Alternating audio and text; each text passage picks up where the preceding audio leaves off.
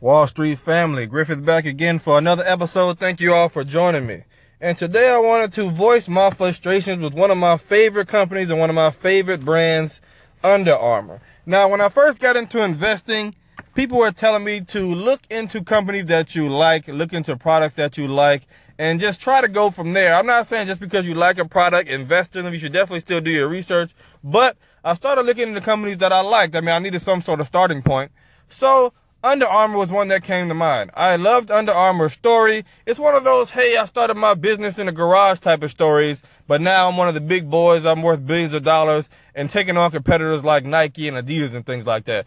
I love those type of stories. I love when the little guy comes up and is just taking on the competition and blows up to a huge company. Like, I just love the backstory of Kevin Plank. That's the CEO and founder of Under Armour. I just loved his drive because I, I want to be that, you know, one day. I want to be that, hey, you know, I'm at this level right now, and then, you know, fast forward X amount of years, and I'm a billionaire and one of the most recognizable brands in the world. So I really like Kevin Plank's story. You know, he started off the company with uh $17,000, I think they said. He started off with $17,000. And Under Armour currently right now is worth over $5 billion, okay? Now, I really like the company, but man, they have just been backsliding last year and the year before that. These last couple years have been really rough for them. Their stock has dropped all the way. Just from five years ago, their stock was trading at $50 a share. And right now, as of today, their stock is $13.81 a share. Now, if you bought into Under Armour at $50 a share, I can't imagine how disappointed you are when it is now $13.81 a share. They were once like the darlings on Wall Street. Everybody loved them. Everybody loved this startup. It was a new idea, you know, with their dry fit clothing. Everybody loved it, you know. But like always, you know, just kind of like how Snapchat is dealing with Facebook and, you know, Instagram and things like that, copying their story feature. Everybody just copies it. You know, Nike started making dry fit. You know, I'm sure Adidas has dry fit. So Under Armour, for one reason or another has been tanking. And I just want to talk about why I'm disappointed in the company. And what I really think it is, and this may sound so small, but I think small things have big impacts on big companies and they just don't know it because they are so big now. Whoever the designer is at Under Armour, and I'm being honest, whoever the designer is at Under Armour, their shoes are ugly. Straight, just straight like that. Their shoes are ugly. They cannot possibly think that young people want these shoes. Like, they have huge name people, athletes, celebrities backing their brand. But for some reason, their designers just can't make a decent looking shoe. Some of Steph Curry's shoes are absolutely hideous. Steph Curry is one of the biggest names in all of basketball. The biggest names in all basketball, arguably the biggest one a couple years ago when they first won the title, Biggest name in all basketball. But they have this man's shoes being designed in an absolutely atrocious looking way. You can't expect revenue to go up and people to actually buy your product because that, that's what they're counting on to make more money is selling shoes. You know, selling, uh, athletic shoes the same way Nike does, you know, they get somebody to endorse their brand and boom, they just go up. Same thing with uh, Adidas just did. I think it was Adidas just did that with James Harden. They just gave, they just gave James Harden $200 million to endorse, the, to endorse their shoe. Okay.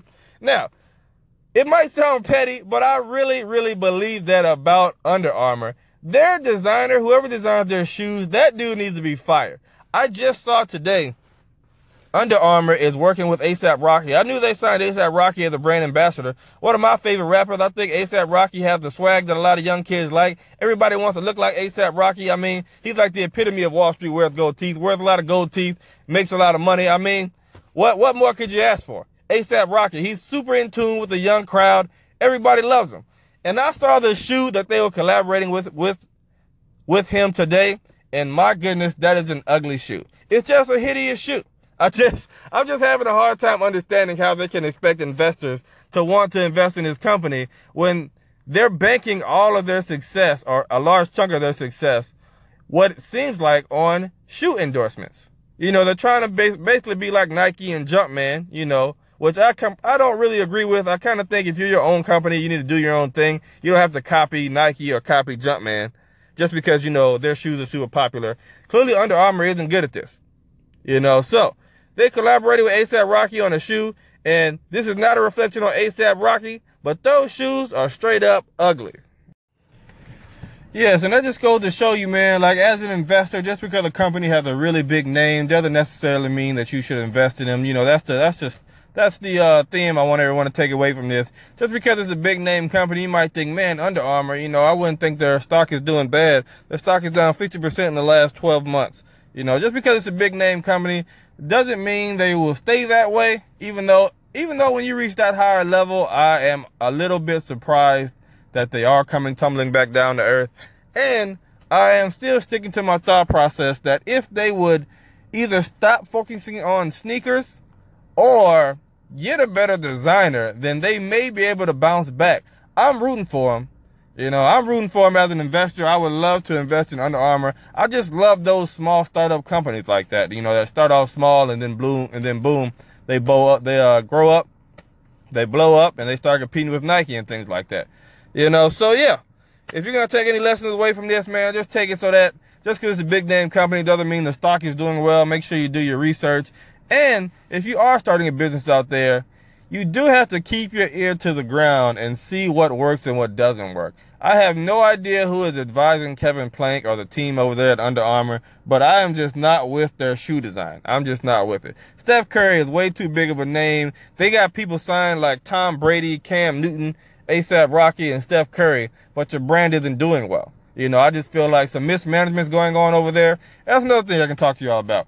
If you're looking to invest in a company, it's always good to look at the management team. Look at the officers in the company and look at the management team. See what they've done before. See what they're planning on doing. It's always good to go to the investor relations page and see who is running a company, okay? Look at their past work.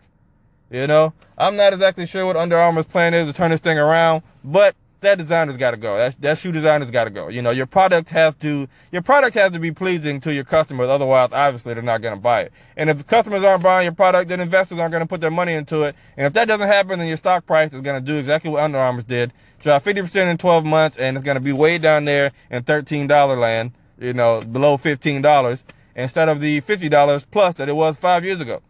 Okay. Hope you learned something new today. Thank you all for joining me again. Follow me on Instagram, Wall Street Wears Gold Teeth, Facebook, Wall Street Wears Gold Teeth, YouTube, same thing. Website, www.wallstreetwearsgoldteeth coming soon. Thank you all for joining me, and Griff is out.